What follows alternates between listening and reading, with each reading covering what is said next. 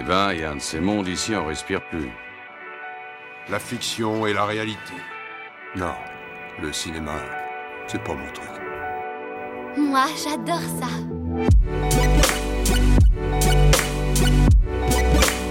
C'est vraiment un navet, ce film. Je trouve bon, moi, ce film.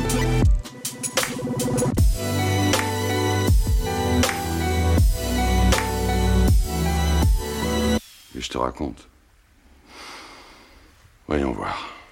Bonjour, bonsoir et bienvenue à l'Hôtel Adriano, le podcast où nous vous faisons découvrir ou redécouvrir le cinéma d'animation japonais. Je m'appelle Boris et comme d'habitude, à mes côtés par écran interposé se trouve mon ami Julien. Julien, comment ça va? Eh bah ça va super, aujourd'hui on parle d'un énorme film. euh, Tout à fait. Aujourd'hui, on se retrouve pour euh, un des films d'animation japonais les, les plus connus et surtout l'un des plus influents dans le monde de l'animation et du cinéma même de manière générale.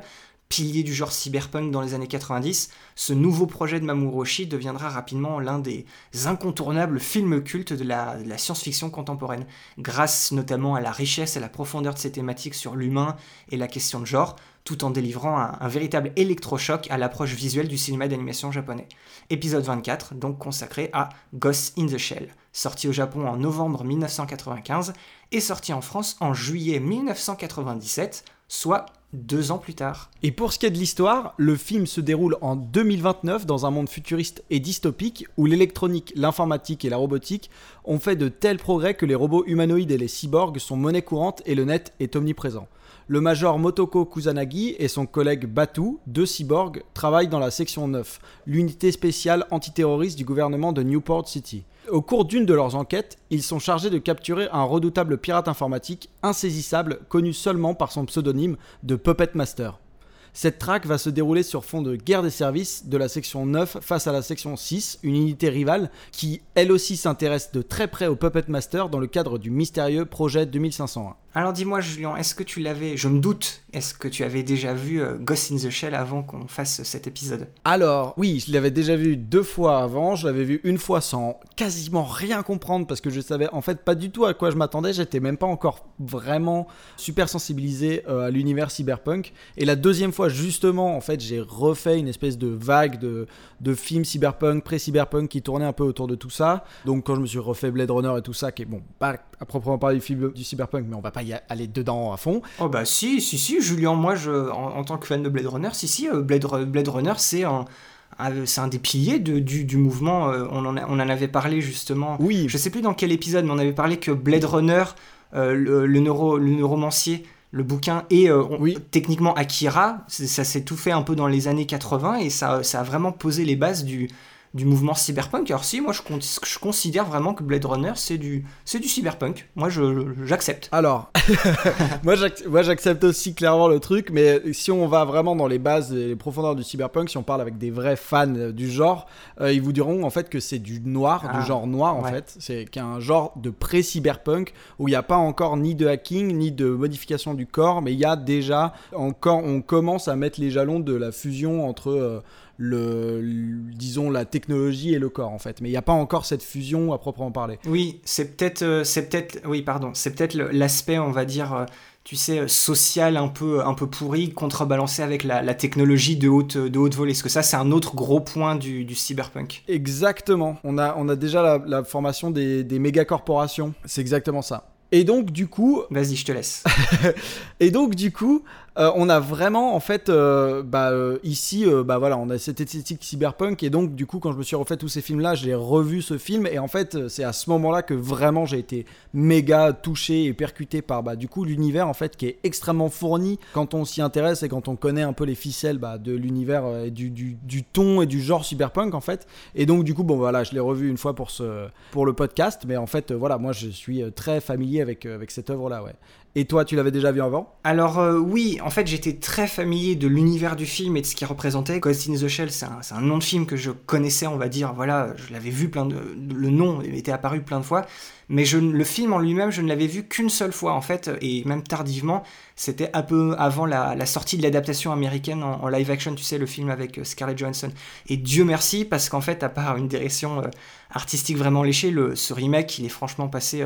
à côté de tout ce que propose le film de Mamoru Oshii. Euh, bon, c'était à prévoir, mais bon, on n'y peut rien. De toute façon, on parlera pas de ça aujourd'hui, donc au pire, on s'en fiche. Du coup, en fait, voilà, j'étais euh, J'étais vraiment très content de le revoir pour bien me le remettre en tête pour l'épisode d'aujourd'hui. Et alors, tu l'as bon, du coup, j'imagine que tu l'as vu en VF, toi, encore? Oui, oui, je l'ai vu, je l'ai vu en VF. Elle est un, un chouïa daté et par moments, c'est pas vraiment très naturel la manière dont ils se mettent à parler, mais c'est une VF qui reste super cool parce qu'en fait, euh, la voix du, personnage principal de Mokoto Kusanagi, c'est la, c'est la doublure de Sigourney Weaver, et Batu, c'est la doublure d'Arnold Schwarzenegger, ce qui donne forcément un, un, grand cachet, tu vois, à la, Effectivement. à la VF du film, c'est assez classe. Donc, tu vois, c'est, il y a des moments où c'est un peu compliqué, mais voilà, ça, ça, rend, ça rend quand même bien. Il y avait du beau monde derrière. Ok. Eh ben moi je l'ai vu en VO et en VO bon bah voilà ça fait toujours le café et j'ai l'impression que le, croisement cyberpunk univers cyberpunk et, voix japonaise c'est un mélange qui ne peut pas ne pas fonctionner donc euh, voilà bon voilà c'est je recommande comme toujours. Je pense que là tu vois la prochaine fois que je regarderai le, film je pense que cette fois je mettrai je mettrai la VO ouais parce que je suis curieux de voir euh, comment ça rend en japonais. Eh bah complètement. Moi la prochaine fois je regarderai en VF, tiens, juste pour la voix de Schwarzy en fait, je pense. Et eh ben voilà. Alors Boris, qu'est-ce que t'as pensé du film? Alors déjà, la, première grosse chose qui m'a marqué, c'est à quel point euh, le film est court en fait. Il fait même pas une heure et demie, genre euh, c'est passé très vite. Oui, je suis absolument d'accord. Étant donné que je suis, comme je, on l'a, tu l'as entendu tout à l'heure, un, grand fan de cyberpunk, bah forcément toute la partie esthétique du film, bah, j'ai vraiment adoré. En plus, moi qui aime pas trop l'incrustation et l'utilisation euh, pure et dure de la 3D, tu sais, dans le cinéma d'animation japonais, Ghost in the Shell, c'est vraiment le juste milieu. Le mélange se fait super bien, donc euh, ouais, visuellement, c'est c'est une grosse claque, encore mieux que, que Pat Labor 2. Bon, je m'y attendais quand même un peu, mais c'est vrai que Pat Labor 2 m'avait surpris par ses qualités visuelles, mais je suis content de voir que Ghost in the Shell va, va encore plus loin. Par contre, je dois t'avouer que même si la philosophie derrière le film, je trouve que c'est passionnant, c'est extrêmement justement réminiscent de celle du film Blade Runner, qui est évidemment une des influences principales de ce film, en plus d'être un de mes films préférés de tous les temps. Mais je trouve que cette philosophie, elle n'est pas vraiment bien intégrée dans le flow du film et dans ses dialogues. En fait, c'est vraiment à un moment, il y a quelqu'un qui peut poser une question et paf, on part sur une grosse dissertation euh, bien théorique, tu vois. Je trouve que les, réflexions philosophiques dans Pat Labor 2, elles étaient beaucoup mieux amenées dans l'histoire et dans les dialogues. Et bon, après, encore une fois, connaissant maintenant beaucoup mieux le, travail de Mamoru Oshii, je pense que, bien évidemment, c'était fait exprès, mais quand même, les, les distinctions entre moments intenses, moments contemplatifs et moments euh, purement philosophiques, je trouve qu'elles sont un peu trop marquées. Visuellement, c'est fou. Philosophiquement, c'est vraiment super intéressant, mais je dirais que ça, ça pêche un tout petit peu euh, narrativement parlant. De mon point de vue, en fait, à, film d'animation japonais du XXe siècle qui a un peu tout révolutionné, je lui préfère Akira. Et c'était pas le cas avant qu'on commence notre émission en fin d'année dernière. Mais bon, Ghost in the Shell, ça, reste un très bon film quand même, hein, mais il faut juste pas avoir peur d'y retourner pour bien tout absorber et comprendre ce que le film soulève. C'est, absolument pas le genre de film où tu peux être euh, genre euh, passif devant. c'est, c'est un, moi, c'est un, un, avis. Euh, bon, je m'attendais pas à ce que tu aies forcément cet avis-là et ça me déçoit un peu parce qu'en fait, je vais pas pouvoir être pas d'accord avec toi. Ah C'est parce qu'en fait, c'est, j'ai exactement le même feeling du film et je comprends pourquoi je l'avais. J'ai compris là, cette dernière fois où je l'ai vu pour le podcast, donc, que je comprends la raison pour laquelle j'ai je l'avais pas totalement saisi la première fois, c'est que effectivement, il y a vraiment un énorme contraste pour moi entre l'ambiance du film, la forme du film et même les thèmes touchés et bah, l'espèce de narration qui elle pêche totalement euh, et complètement euh, en retrait en fait finalement et complètement oubliable en soi. Et, euh, par contre, au-delà de ça, il y a vraiment, ça pose des choses extrêmement fortes. Et en fait, j'ai envie de dire que littéralement la première partie du film limite te sur-hype pour une fin qui te laisse tomber en fait. Donc en ce sens, j'ai envie de dire que le, le, remake euh, américain a, littéralement genre bien suivi les jalons sur ce point précis. C'est que bon, euh, visuellement, ça te met une énorme claque au début pour au final devenir complètement, on s'en fout en fait par la suite. Et donc là-dessus, ok, on a bien un bon parallèle et effectivement, si c'est un grand fan, le réalisateur, il a été un grand fan de ce courant-là et il a bien respecté ce truc-là. Le problème, c'est que, euh, voilà, moi, c'est mon gros problème avec le film en fait. C'est pas forcément le meilleur point du film, c'est ça. C'est pas forcément le meilleur du film, mais c'était absolument pas ce qu'il fallait suivre et, voilà, forcément euh, euh, respecter en fait. Mais au final, moi, il y a quelque chose qui m'a beaucoup marqué et que je rajouterais en plus à ton avis. Donc, au final, on est absolument d'accord. Mais je rajouterais quelque chose, c'est sur le thème et euh, sur toute cette question de hacking et sur toute cette question, bah voilà, le, le- le thème cyberpunk, le fait que bah tout puisse être une illusion, tout puisse être voilà, on est on sait on n'est pas sûr de euh, qui est un cyborg, qui est tout ça. Donc au final, on revient un petit peu avec le, le côté euh, répliquant ou non de Blade Runner. Et en fait, on a vraiment, avec toute cette, euh, toute cette forme et tout ça, on a vraiment une espèce de nouvelle grammaire de narration et grammaire cinématographique qui naît, en fait. J'y reviendrai un peu plus dans mon C'est quoi ton plan, mais il y a vraiment quelque chose d'extrêmement intéressant avec le genre cyberpunk à proprement parler, et Ghost in the Shell exploite ça à fond. Et il y a vraiment des choses extrêmement intéressantes, et du coup extrêmement visionnaires, et du coup qui perdent énormément les spectateurs qui n'ont pas l'habitude, en fait, de ce genre de choses. Donc c'est pour ça que j'avais pas compris au début, et c'est pour ça que maintenant, en fait, je comprends pourquoi j'avais pas compris. C'est en exploitant, en étudiant un peu ça, on va y venir plus tard que, en fait, on se rend compte que c'est pas une œuvre qui est facile, en fait, du tout. Ouais, c'est un film, c'est un film qui, à mon avis, au premier visionnage, même pour les, on va dire, les amateurs de Japanimation ou quoi que ce soit, c'est un, un film qui surprend justement. Ça te prend de court et ça te balance, comme tu dis, une nouvelle manière de raconter une histoire et des nouvelles manières de mettre en lumière des thèmes. Et voilà, c'est un peu, c'est un peu déstabilisant. C'est pour ça que, bah, comme tu l'as dit et comme un peu je l'ai dit dans mon avis, c'est un film qui, à mon avis, gagne à être, à être revu, on va dire. Si vraiment le, le- premier visionnage est impressionnant et vous accroche quand même un minimum, faut pas avoir peur de le revoir. Exactement. En tout cas, c'est la première fois qu'on le voit dans les parages, et c'est un individu recherché au niveau international pour détournement de fonds publics et privés, manipulation en bourse, récupération illégale de renseignements secrets, trafic d'influence, et pour couronner le tout, acte de terrorisme. Pourquoi ce surnom? Oh, il pirate votre ghost pour mieux vous manipuler. Mais s'il est aussi malin, pourquoi utilise-t-il un virus HA3 démodé Réfléchis une seconde et tu comprendras qu'il brouille les pistes. Il s'en sert comme d'un leurre. Une technique plus moderne serait plus difficile à détecter, mais elle pourrait mettre en cause le colonel Malès dans cette affaire.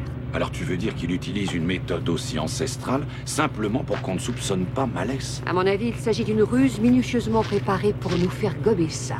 Que le colonel Malès fait réellement partie de ce coup monté. Alors là, vous y allez fort, patron. On ne possède encore aucune preuve concrète. Non, pas encore, non. C'est juste une idée soufflée par mon ghost. Mais dis-moi, Tokusa, tu utilises toujours ton foutu revolver? Les automatiques qui ne s'enrayent plus, c'est une légende, ça. Je sais, mais j'aime bien mon Matever. Oui, je comprends. Mais ce qui compte pour moi, c'est d'être précis et efficace, et pas d'avoir de préférence. Et comme je risque aussi ma peau, tu prendras le Zesteber. Bien, Major. Il y a une petite chose qui me tracasse et que je voulais vous demander. Pourquoi vous m'avez fait transférer dans votre équipe Parce qu'on a besoin de types comme toi. Ah Primo, tu es un flic honnête. Secondo, tu es toujours réglo.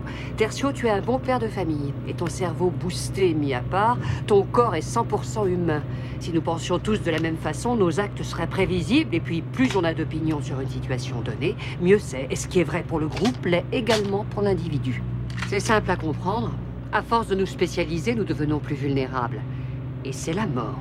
Alors comme d'habitude, on va commencer un peu par rapport au, contexte du film. Après le succès des deux films Pat Labor qu'il a réalisés en 1989 et en 1991, on vous renvoie à notre épisode 21 si vous voulez en savoir un peu plus là-dessus, Mamuroshi se met à écrire le pitch d'un film qui sera finalement réalisé par un de ses proches collaborateurs en 2000, à savoir Jinro, la Brigade des Loups, dont on vous parlera un peu plus tard dans l'année. Et au même moment, le studio Production IG, qui accompagnait en fait et produisait les projets de Hoshi depuis les premières OVA Pat Labor, eh ben, le studio s'est vu offrir la possibilité d'une collaboration avec la maison d'édition Kodansha sous la forme d'une adaptation d'un des mangas dont elle possédait les droits. Et l'un de ces mangas se trouvait être Kokaku Kidotai, littéralement policier anti-émeute en carapace offensive. Attention.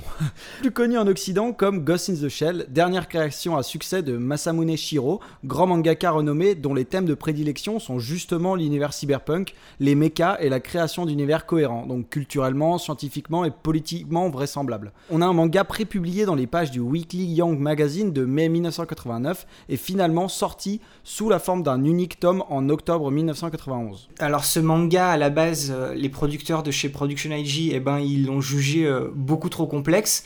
Et pourtant, c'est ce projet qui a très fortement intéressé Mamoru Oshii. Il était extrêmement familier et surtout un très grand fan du manga original. Et en plus d'être, on va dire, un grand passionné d'ordinateur à travers sa propre expérience personnelle, eh ben, cette histoire d'un monde futuriste, à ses yeux, ça portait un message immédiat pour le monde actuel. Et après son travail sur Pat Labor, il a pensé que ce serait super intéressant de faire un film qui a lieu dans un futur proche, sachant qu'il n'y avait en fait à l'époque que quelques rares films qui parlaient clairement de l'influence et de la puissance des ordinateurs, même à Hollywood. Pour lui, ce thème en fait serait beaucoup mieux véhiculé et adapté au médium de l'animation. Et d'abord surpris par sa volonté de ne pas absolument travailler sur un projet original, le studio Production IG a vite fait le lien entre les projets précédents d'Oshi, ses thématiques fétiches et cette potentielle adaptation. Et basant avant tout leur collaboration dans la confiance et la prise de risque, pour réaliser la vision des créateurs, le projet a rapidement été mis en chantier. Il a d'abord été présenté au Festival international du film de Tokyo en octobre 1995 et il sort dans les salles obscures japonaises le 18 novembre 1995. Et fait très intéressant, c'est le premier film d'animation japonais à avoir une sortie mondiale quasiment simultanée puisque le film est également sorti au cinéma entre autres au Royaume-Uni dès décembre 1995, aux États-Unis en mars 1996 et en France en janvier 1997. Alors par contre, cette sortie globale ne lui a pas vraiment réussi puisque le film n'a pas du tout réussi à recouper son budget de production et de promotion grâce uniquement aux entrées en salle. Mais à la manière d'Akira, c'est surtout grâce à la sortie de la VHS en 1996 que le film a eu un succès international monstre et non seulement a très vite atteint le statut de film culte, confirmant encore une fois l'impact énorme de l'animation japonaise en Occident dans les années 90, mais c'est aussi devenu une source d'inspiration capitale pour certains grands cinéastes hollywoodiens, comme par exemple James Cameron, qui considère Ghost in the Shell comme l'œuvre d'un visionnaire et le véritable premier film d'animation adulte à atteindre ce niveau d'excellence thématique et visuelle, en plus de l'avoir cité comme une de ses inspirations pour Avatar. Aussi, autre fait intéressant, en fait, lorsqu'il était en train de développer son film sur l'intelligence artificielle qui va être réalisé bien plus tard en 2001 sous le nom de AI par Steven Spielberg, eh ben, le grand monsieur Stanley Kubrick a lui-même loué le film comme l'un des plus grands films de science-fiction du XXe siècle. Rien que ça. Mais c'est bien évidemment pour les sœurs Wachowski que Ghost in the Shell a été le plus grand impact, puisque c'est ce film qu'elles ont montré à leurs producteurs pour pitcher la future saga Matrix, en leur expliquant qu'elles voulaient faire ça, mais pour de vrai.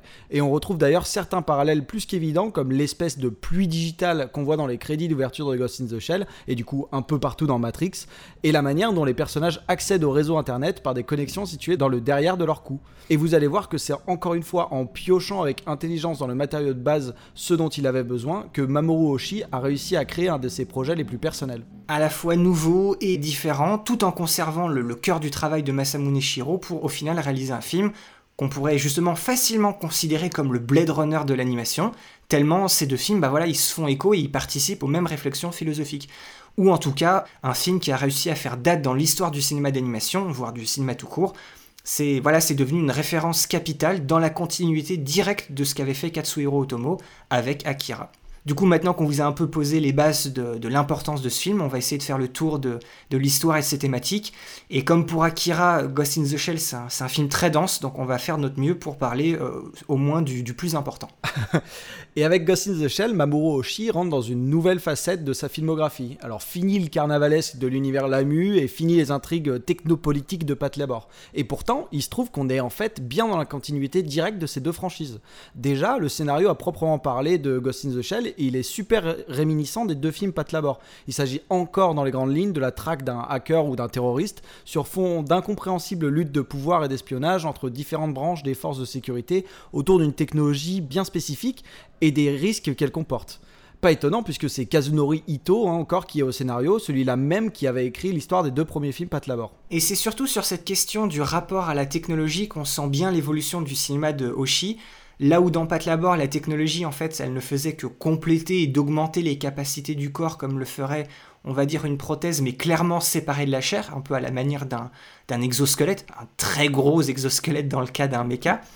mais du coup, dans Ghost in the Shell, cette fois, la technologie, elle s'infiltre dans le corps au point où, justement, l'humanité d'une personne est possiblement remise en question.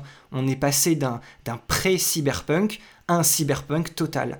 Mais justement, dans une société de plus en plus artificielle, c'est vraiment plutôt les, quêtes d'individualité présentées dans le film et leurs réflexions extrêmement introspectives et philosophiques qui vont constituer le cœur des thématiques proposées.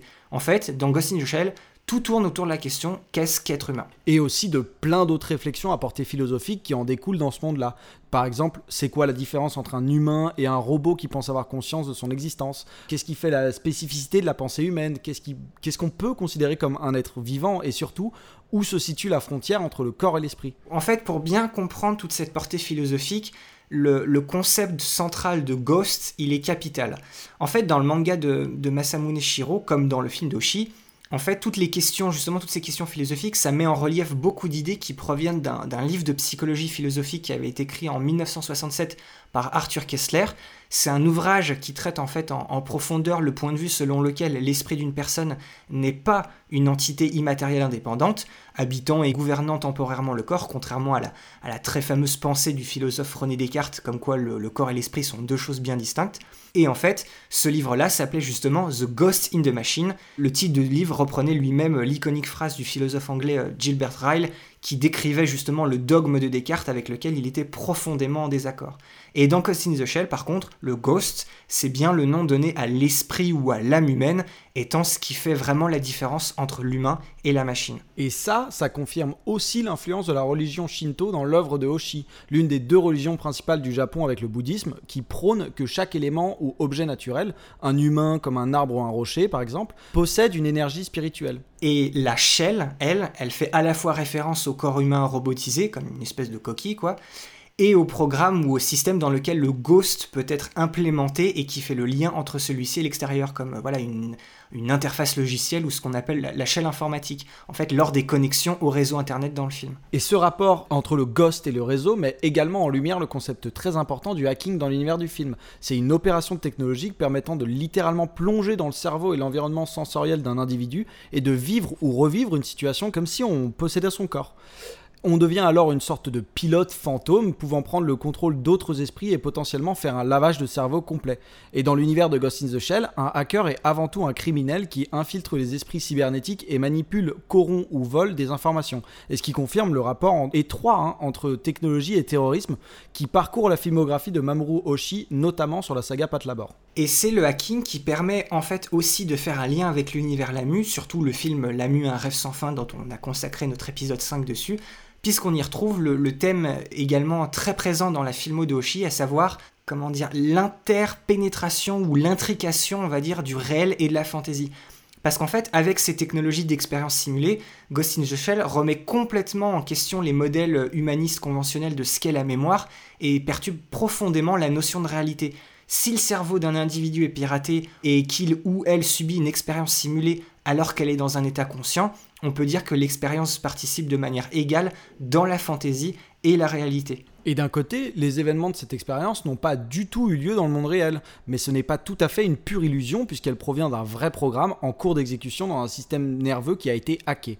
Et cette fausse mémoire, entre guillemets, a quand même défini la personnalité et l'identité de l'individu qui a subi cette attaque, et a potentiellement causé ce même individu à entreprendre des actions cette fois dans le vrai monde et avec leurs répercussions réelles. Et dans le film Ghost in the Shell, toutes ces thématiques et réflexions philosophiques, en fait, elles passent par le prisme de deux personnages clés, notre protagoniste à savoir le Major Motoko Kusanagi et le Puppet Master. Ce sont deux êtres très singuliers dont les aspects incomplets de leur humanité vont justement se compléter lors de leur rencontre.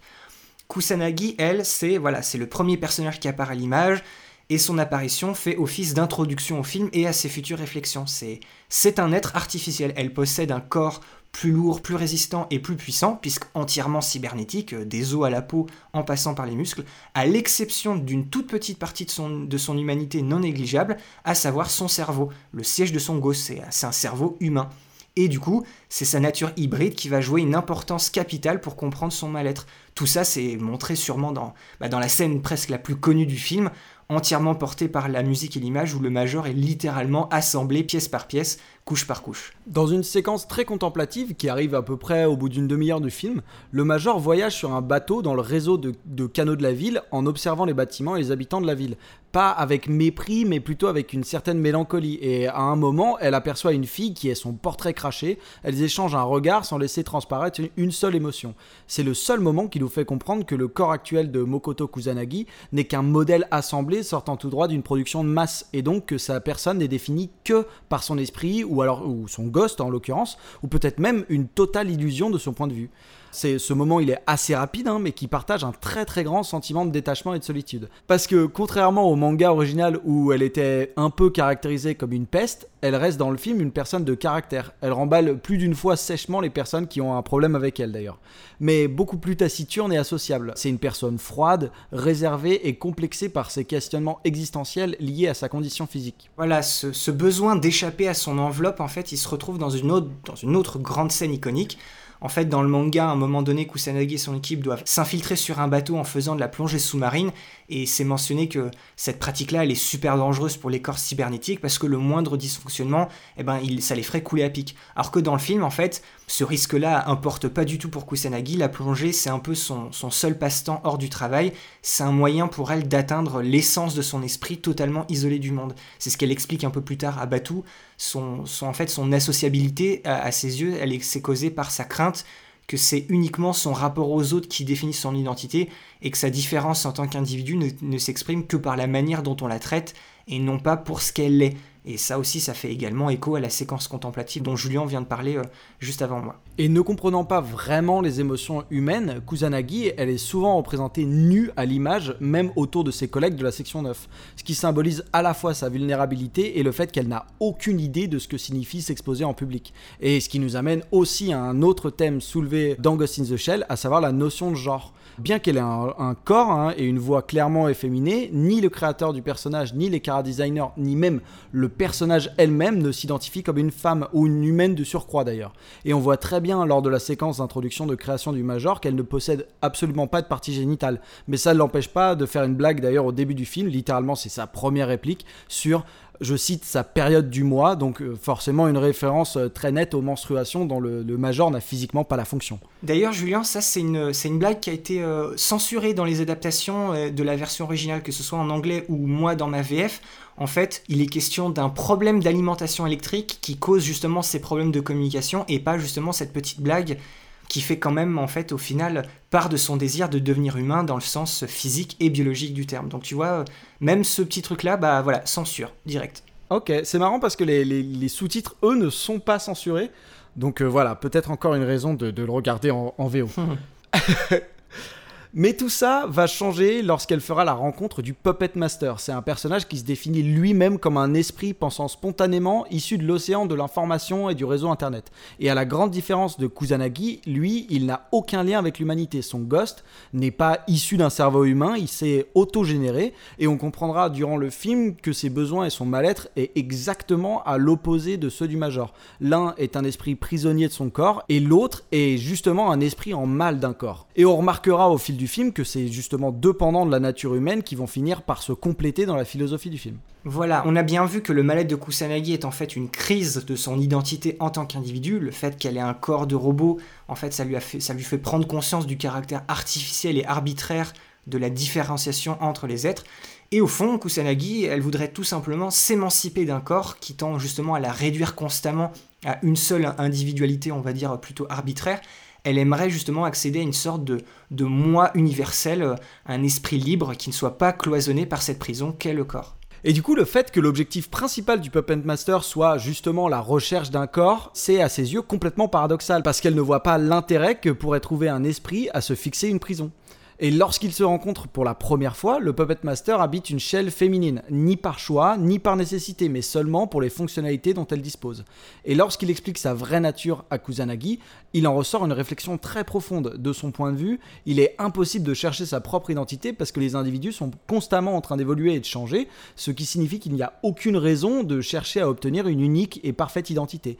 Et c'est à la fin du film, après un ultime affrontement, que le Puppet Master, il explique qu'en effet, la nature du corps influe sur l'esprit et les limites sensitives du corps sont autant de limites à l'effervescence spirituelle. Mais à ses yeux, c'est pourtant dans ces limites que le corps devient essentiel. Par le double processus de vie et de mort, le corps en fait permet la diversité des individus et donc la multiplicité des formes d'esprit, ce qui fait que l'espèce humaine s'enrichit, évolue et survit grâce à la multitude d'individualités. Sans cette capacité à faire mourir et naître de nouvelles idées, le Puppet Master en tant qu'esprit pur, eh ben il n'est pas évolutif. Au fond, on se rend bien compte que le paradoxe du corps dans le film, c'est qu'il constitue une prison pour le développement spirituel de l'individu, mais il est aussi le vecteur essentiel du développement de l'esprit. Et c'est pour cette raison-là qu'il va encourager Kusanagi à fusionner leurs ghosts pour créer une forme de vie supérieure qui ne serait plus régie par les limites du corps et de l'esprit. Voilà, au final, le film, un peu comme l'évolution de Kusanagi, c'est une exploration de l'essence même de l'existence. Toutes les divisions entre Ghost et Shell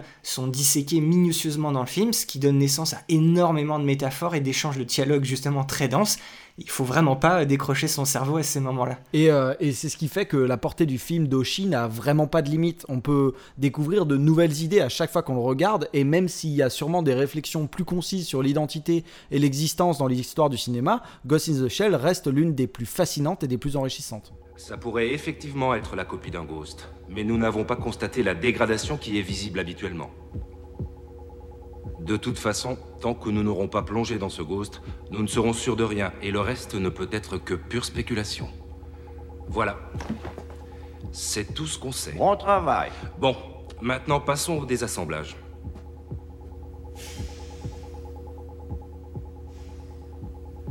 Pas très convaincant. Personne ne pourrait raisonnablement croire qu'il y a un ghost dans ce corps. Ah, pourquoi pas Même une poupée semble avoir une âme. Vu tous les implants neurologiques qu'on fourre dans ces robots, je ne serais pas étonné qu'ils aient une. une espèce de ghost.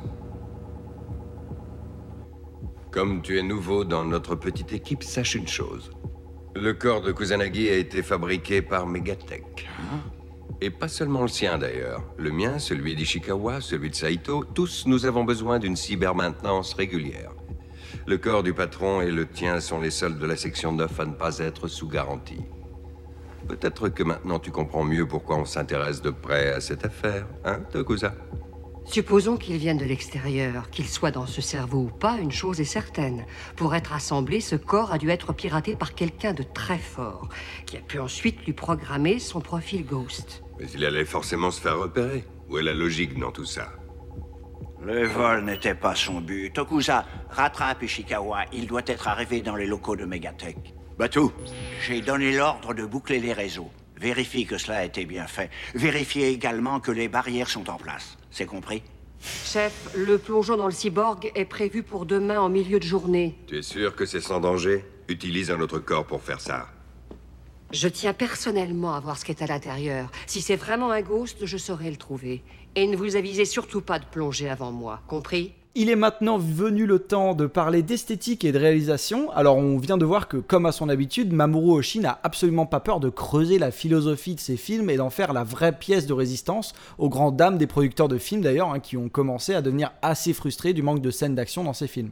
Oshii était très bien conscient que des films plus orientés action se vendraient beaucoup et pourraient potentiellement avoir plus de succès, mais ça ne l'empêcherait pas de continuer à faire des films à sa manière. C'est d'ailleurs le signe évident d'un véritable auteur avec une vision extrêmement personnelle parce que Ghost in the Shell, c'est un peu le, style visuel d'Oshi, mais puissance 10. Exactement. Parce que oui, le film n'est pas un gros spectacle pyrotechnique, mais il ne faut pas oublier qu'avec lui, moins il y en a, mieux c'est. Parce que à chaque coup de feu, euh, chaque explosion ou chaque moment de violence, eh ben ces moments-là, ils sont beaucoup plus frappants, brutaux, mais toujours d'une beauté visuelle inédite à l'époque et on sent dans le film une sorte d'énergie contenue qui finit par exploser ici et là de manière assez spectaculaire. Comme Pat Labor 2 d'ailleurs, hein, Ghost in the Shell, c'est avant tout un film de contraste. Alors c'est Hiroyuki Okiura qui a été le superviseur de l'animation clé sur ce film un animateur clé de talent. Il a travaillé sur beaucoup de films dont on a parlé dans nos épisodes précédents, à savoir Akira, Venus Wars, le premier film Pat Labor et même Rujin Z. Et c'est à partir de Pat Labor 2 qu'il passe à la supervision de l'animation en imposant un style hyper réaliste dans le fonctionnement des machines,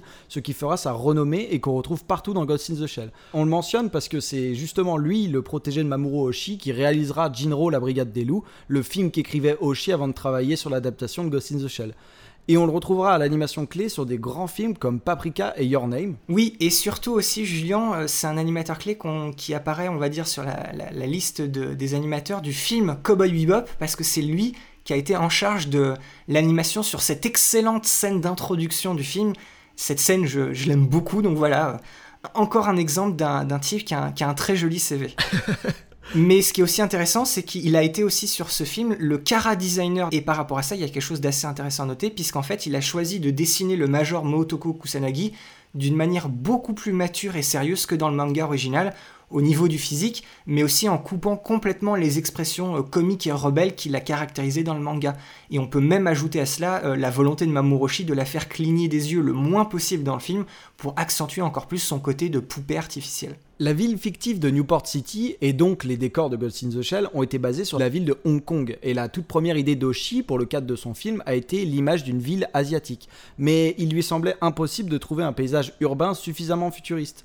Il a donc euh, fini avec le département artistique de la production par directement s'inspirer des rues de Hong Kong, une ville qui, à ses yeux, reflétait très bien les thèmes du film et à, à cause de sa surenchère de signalétique et de bruit et son mélange architectural entre l'ancien et le nouveau existant dans un âge où le déluge d'informations est roi. Voilà, un aspect totalement mis en valeur dans le film où, encore une fois, à l'image de Tokyo dans les films Pat Labor, eh ben, cette ville, elle nous est présentée comme une entité à part, vivante, tentaculaire et fourmillante de détails.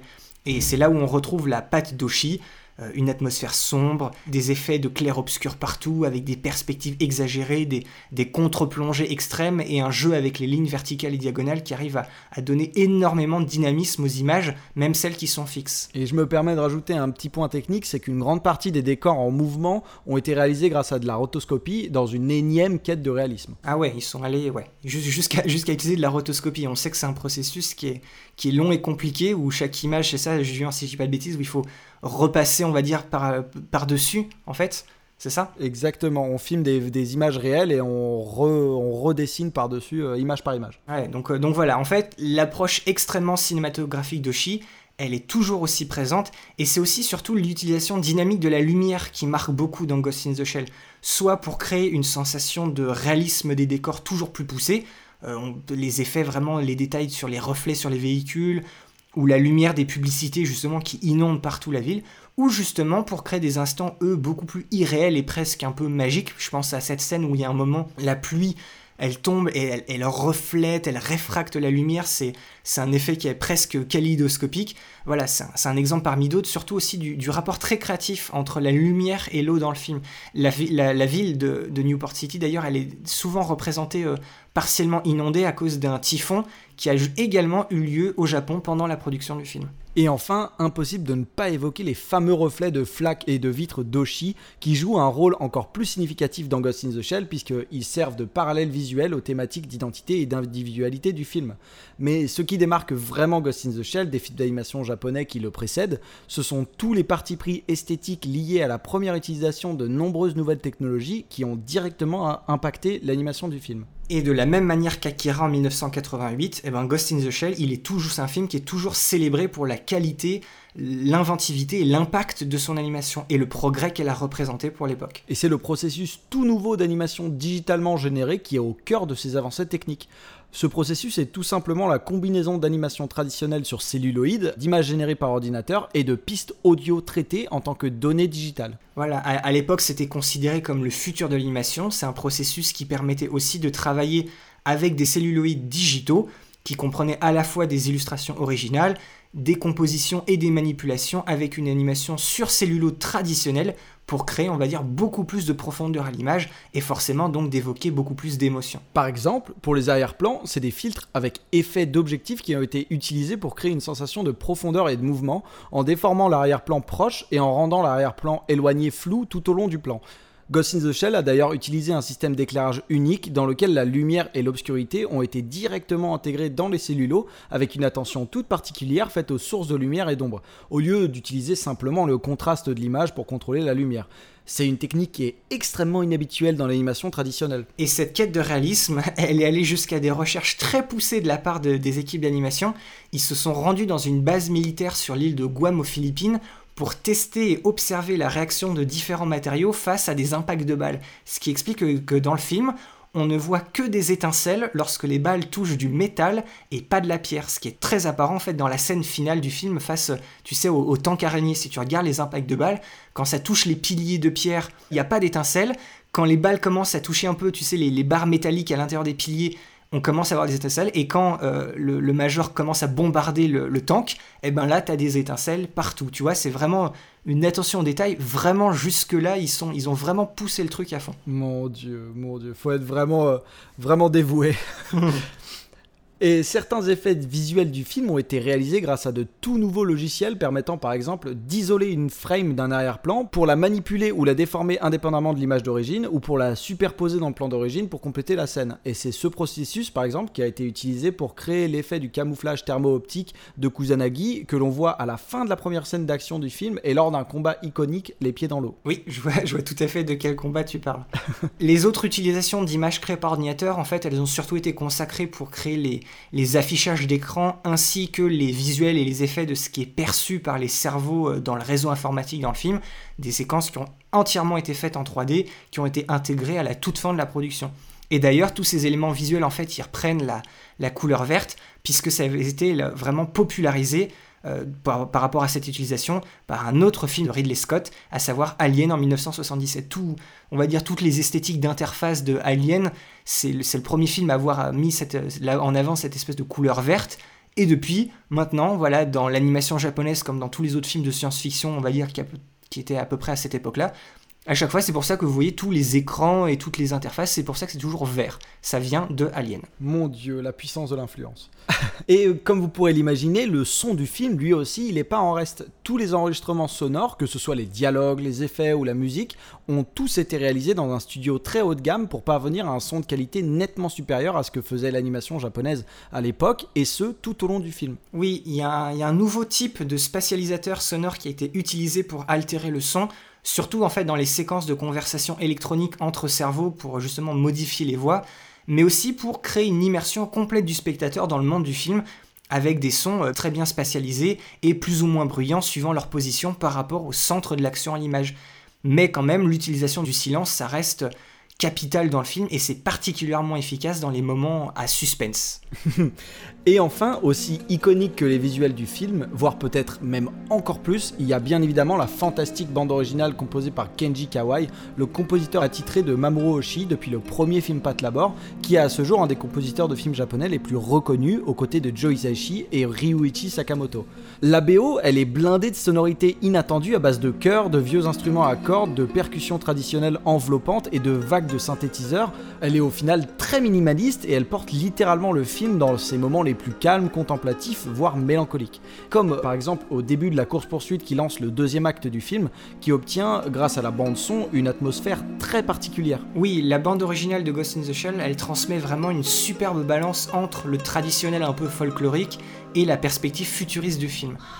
Et aussi, bien évidemment, il faut parler eh ben, du thème principal qu'on retrouve trois fois dans le film, est devenu un, morceau mythique grâce à, à, son, à, son, lyrisme choral vraiment transcendant. Oui, euh, pour ce moment iconique, Kawai, il a fait chanter sa chorale de voix féminine en ancien japonais pour reprendre les paroles d'une chanson traditionnelle de mariage utilisée pour chasser les mauvais esprits. C'est des paroles qui suivent cependant d'anciennes harmonies provenant du folklore bulgare, un choix musical très pertinent qui fait écho à la fois à la fusion de Kusanagi et du Puppet Master à la fin du film, mais aussi à la thématique de la nature humaine dans un monde technologiquement avancé. Oui, un, morceau particulièrement important dans le générique justement d'introduction mettant en scène la, la naissance du corps cybernétique de Kusanagi. C'est ce moment-là, cette scène-là, c'est quelque chose qu'on peut considérer comme la, note d'intention, voire même la synthèse esthétique et philosophique de tout le film. En parlant peut-être de note d'intention, on peut peut-être enchaîner sur la rubrique C'est quoi ton plan? C'est une rubrique qu'on aime bien, chacun choisit un plan qu'il a marqué, on le met en perspective, on discute composition, symbolique, etc. Et vous pouvez d'ailleurs retrouver les plans sous les posts Facebook et Twitter de l'épisode. Alors Boris, on va commencer par toi. Dis-moi, c'est quoi ton plan? Ok, alors euh, pour mon plan en fait, il, euh, mon plan il arrive assez vite dans le film, c'est à 7 minutes 40. Il y a eu la fusillade d'intro et l'incroyable montage du générique de début où on voit justement le corps de Kusanagi se construire morceau par morceau, couche par couche. Et juste à la fin de ça, ça cut directement avec une scène où Kusanagi se réveille d'un coup dans son appartement, ce qui nous fait tout de suite comprendre en fait qu'avec ce, décortiquage minutieux, eh ben, la question du corps sera vraiment centrale pour ce personnage-là. Et on arrive à mon plan qui, purement esthétiquement ressemble énormément à celui que j'avais choisi sur Pat Labor 2. On a la même idée visuelle, mais un tout autre message dans le contexte du film. On a un plan large sur Kusanagi qui est accroupi sur son lit, et toute la pièce est absolument dans l'obscurité totale, sauf le grand mur fenêtre du fond de la chambre qui donne sur les gratte-ciel de Newport City et qui représente la seule source de lumière de l'image. Ce qui fait que Kusanagi, en fait, elle n'est visible que grâce à sa silhouette. Et encore une fois, bah, c'est un plan exceptionnel parce qu'il raconte tout ce qu'il y a à savoir sur Kusanagi et son mal-être. À ses yeux, elle n'est littéralement qu'une silhouette, il n'y a rien qui la distingue, et elle est euh, enfermée dans sa vie, comme à l'image, puisqu'en fait la, fenêtre, elle sert de, de cadre dans le cadre. Au début du film, sa silhouette, elle est littéralement découpée de la ville au-delà de sa fenêtre, elle n'en fait pas partie, elle est entre guillemets, on va dire, euh, coupée de la réalité de cette ville et de ses habitants, elle n'a pas trouvé sa place. C'est tout bête, mais c'est extrêmement limpide et impactant. Et je dois aussi avouer que j'ai, choisi ce plan pour faire un, dernier petit tacle au, remake de 2017, parce que ce film, Sa, sa, direction artistique, elle a beau être super belle, le, réalisateur Rupert Sanders, qui se dit justement énorme fan, il n'a bien sûr pas pu s'empêcher de, eh bien, de recréer des plans iconiques du film, mais il a aussi réussi l'exploit de tomber complètement à côté de la plaque à cause de la manière dont il les met en scène dans son film. Mon, C'est quoi ton plan en particulier, il est bien entendu dans le film, mais tenez-vous bien, dans, cette version remake euh, live, pas de silhouette, pas de contraste de lumière, on voit littéralement Scarlett Johansson dans la même position sur son lit qui est éclairé, et on ne voit absolument pas la différence entre les murs de sa chambre et la ville qu'on voit par la fenêtre. La composition est exactement la même, mais les jeux de lumière sont complètement à côté de la plaque par rapport à la signification du plan dans l'histoire. Tout ça parce qu'à tous les coups, bah, il fallait pas mettre la star dans l'obscurité euh, et il fallait bien montrer le taf du chef décorateur. Bref, ça, résume aussi très bien ce que, tout ce que je pense du remake. C'est une jolie coquille vide, c'est une shell sans ghost. J'avoue, je reprends ce qu'avait dit le fossoyeur du film dans sa critique, mais tu peux pas le formuler euh, mieux que ça. Ok, bah ce, bah plan, moi, ce plan, euh, forcément, euh, on en avait parlé juste avant, euh, voilà, avec Boris, mais moi j'ai failli prendre ce plan. On, s'est demandé si on n'allait pas tomber sur le même, hein, tellement ce plan est, fort et a été repris, enfin pas repris, mais a été diffusé très largement autour de ce film-là. C'est vraiment, je pense peut-être moi, à mon, à, titre personnel, je pense que c'est vraiment le film, le plan le plus important du film, enfin le plus iconique du film en fait. Mais voilà, ouais, moi je trouve ça extrêmement fort et c'est aussi un thème récurrent de Cyberpunk de mettre, de jouer sur ce contraste extrêmement puissant de l'individu et de la mégalopole derrière en fait. Euh, vraiment, on est sur euh, voilà la, mise en, relation entre les deux quoi, parce qu'on a déjà dans les méga corporations, dans tout ça, les, villes qui prennent beaucoup trop de place et où l'humain justement se perd au même titre que euh, dans l'océan technologique en fait. Donc moi c'est un plan qui me touche beaucoup. Carrément, c'est tout à fait ça. Alors dis-moi toi Julien, c'est quoi ton plan? Alors, mon plan est un peu différent. Alors, déjà, je vais commencer. Il arrive à 28 minutes 30 pendant que, euh, justement, euh, Kusanagi euh, fait de la plongée, hein, ce qui, n'est pas forcément recommandé pour son corps. Mais voilà, ici, elle fait de la plongée, tout ça. Et elle remonte doucement à la surface de l'eau. Alors, du coup, je vais simplement faire une remarque sur la qualité de la capture d'écran. C'est pas la qualité qui est mauvaise, c'est vraiment le plan qui est flou. voilà, faut juste savoir ça. Le plan à ce moment-là est flou. Je pense que c'est dans une optique de faire les choses. voilà, c'est on a justement encore une fois le rapport à la caméra où euh, justement on est dans l'eau donc euh, sur l'objectif tout est flou voilà tout ça et donc les plans d'avant et tout sont aussi flous donc voilà c'est vraiment ce passage là il est flou donc on la voit doucement pour euh, dire rapidement ce qui se passe on la voit remonter quasiment à la surface de, la ville. La surface, elle, est éclairée par bah, justement les lumières de la ville, ce qui donne une lumière très orangée, très forte d'ailleurs, hein, complètement, même surréalistement orange et tout. Donc elle, sa version, la réelle, commence à remonter, elle est sur fond bleu, donc fond de la mer et tout ça, et euh, son reflet vient sur elle, forcément, puisqu'elle remonte à la surface, euh, sur ce fond orangé très bizarre.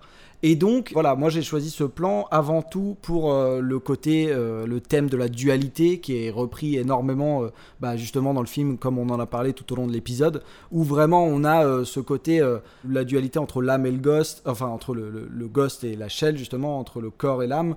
Et est-ce que ça vaut, enfin, vraiment le, le, coup de, voilà, de vraiment se faire enfermer dans une prison matérielle et tout ça? Et il y a vraiment aussi le côté de qui je suis et de la recherche de l'identité voilà quelque chose que euh, elle euh, trouve dans un moment justement ici de solitude et qui est vraiment très intéressant et qui va en fait qui va justement la poursuivre pendant tout le film. Et en fait, ce côté dualité me permet aussi d'étendre, euh, voilà, juste en restant sur ce thème-là. Alors déjà, c'est un plan qui est moi visuellement que je trouve très beau parce que l'alliance du orange et du bleu, voilà, petite confidence sur moi, c'est une des alliances de couleurs que je trouve les plus belles du monde. Et voilà, faut savoir aussi que au fond, il y a un petit peu de vert sur le coin, le coin de et je trouve que c'est une subtilité qui est très très forte. Et au-delà de ça, pour revenir sur le côté dualité du film, c'est vraiment le côté, comme j'en avais parlé dans mon avis, euh, le hacking, l'univers cyberpunk et tout ça. Donc euh, voilà, encore une fois, on rentre vraiment dans le l'âme, le machin, tout ça. Et ce, le côté en fait de l'âme, du ghost, de tout ça, genre permet un nouvel outil d'écriture cinématographique cette fois-ci, donc une nouvelle grammaire cinématographique. Donc par exemple quand on arrive euh, sur euh, voilà à plein de moments en fait, on va avoir des points de vue subjectifs de plein de personnages et en fait ça va être des points de vue non seulement subjectifs comme on a déjà vu dans d'autres films, mais là en fait surtout la, la, scène de la fin où on va littéralement switcher de caméra interne entre guillemets de ghosts en fait qui vont se regarder entre eux. Donc on a un jeu entre le corps, l'âme, euh, les différents outils de, de scan de, aux alentours de caméra, de tout ça, et on a énormément la présence de caméra et tout ça, et donc l'univers cyberpunk en lui-même et en jouant justement sur ces choses-là, ces humains, ces cyborgs qui sont euh, voilà complètement euh, bah, en fait vivants et en fait sont capables de de prendre des souvenirs littéralement parce qu'ils ont des caméras embarquées en fait. On a une nouvelle grammaire cinématographique qui se lance et en fait en même temps que tous ces thèmes, on a aussi bah, justement au niveau de la forme quelque chose d'extrêmement dense et d'extrêmement complexe qui est très difficile à suivre pour une personne qui est non initiée. Et donc là-dessus, euh, je trouve que c'est en ça aussi que le film est visionnaire et donc difficile à aborder. Ouais, je suis très content que tu aies parlé justement de cette scène de fin en fait. J'ai failli, j'ai failli en fait prendre ce, enfin c'est un problème parce que cette scène, ces moments-là, c'est surtout l'échange de ces deux plans où effectivement l'esprit du Puppet Master a pris contrôle du corps de Kusanagi et du coup quand Kusanagi parle, c'est en fait le Puppet Master qui parle pendant qu'en fait Kusanagi son esprit est coincé dans le corps du Puppet Master et on a voilà euh, deux plans où justement tu as un, profil d'un des visages qui est coupé par le profil d'un autre visage et tu as exactement la même chose en inversé qui est juste après. Ces, ces deux plans là en fait c'est extrêmement frappant comment visuellement en fait on peut justement complètement traduire ce qui est en train de se passer en fait. Et c'est très déstabilisant et comme tu dis c'est des plans en fait on c'est vraiment très spécial cette idée de mise en scène de dire là on, on peut être justement complètement paumé. Il y a un personnage qui parle mais en fait c'est le personnage qui est à côté et le personnage qui ne parle pas en fait c'est le personnage qu'on voit à l'image mais qui est coincé dans le corps de la personne qu'on voit pas à l'image il y a, il y a vraiment on peut vraiment se perdre en fait dans les notions justement de personnalité d'identité qui et tous ces thèmes là c'est forcément c'est au, au cœur du film mais ce, ce- je suis content que tu aies parlé de ce moment là parce que c'est quelque chose qui est très marquant et très frappant Exactement, et qui vient résumer finalement tout le film en fait, en une seule scène. Ok, on est prêt. Je vais essayer de suivre ta plongée dans le cerveau de cette chose. Mais je ne pourrai pas venir t'aider. Alors prudence. Batou, Oui. merci. Arrête, je ne te laisserai pas crever comme ça. Si je vois que ça tourne mal pour toi, je débranche tout et on rentre au bercail.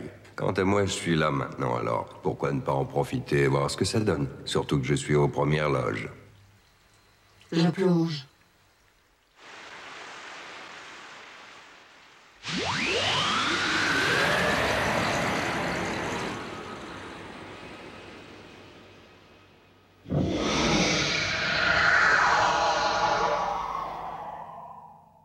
J'occupe son champ de vision. RAS. Tu m'entends, Batou? Parfaitement.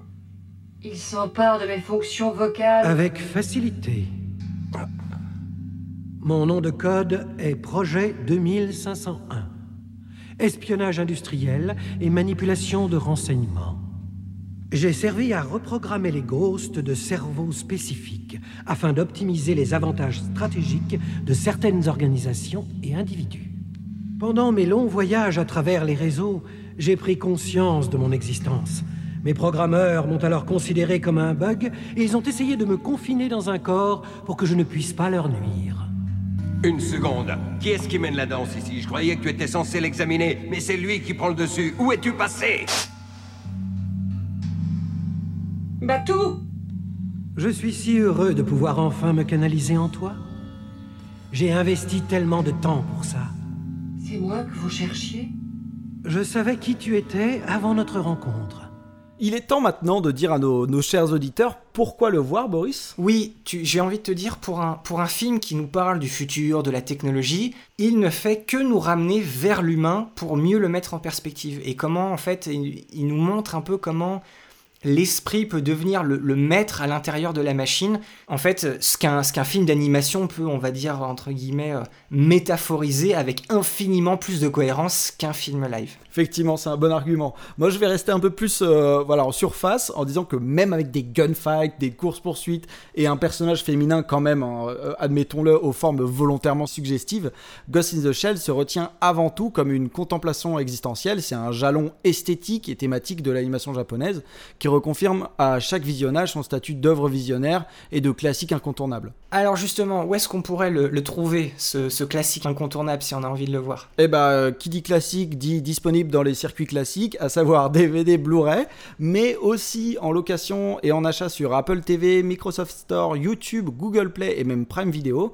Et la deuxième version du film, sortie en 2008, qui s'appelle Ghost in the Shell 2.0, qui a été retouchée et augmentée avec de nouveaux effets en 3D et des nouvelles musiques. Elle est disponible, elle, en streaming sur Amazon Prime, si vous voulez la voir, mais c'est un film vraiment, vraiment différent de l'original, hein, dans le sens où vraiment, il est, c'est le film à notre sens, euh, Boris et moi, défiguré, quoi, on peut le dire. Oui, c'est vraiment, c'est vraiment la, même histoire que le film dont on a parlé aujourd'hui, mais visuellement, beaucoup plus de 3D, euh, les palettes de couleurs sont complètement changées. Enfin, esthétiquement, ce qui, ce qui fait la force vraiment de ce film-là, étant sorti en 1995, c'est comme si on, mettait tout ça euh, à la poubelle pour faire un film d'animation avec beaucoup plus de 3D, comme il en est sorti bah, des tonnes euh, au milieu des années 2000. Donc euh, c'est une curiosité à voir, je pense, mais c'est vraiment pas la, meilleure porte d'entrée pour découvrir Ghost in the Shell. Mieux vaut voir le film dont on a parlé aujourd'hui, la version de 1995.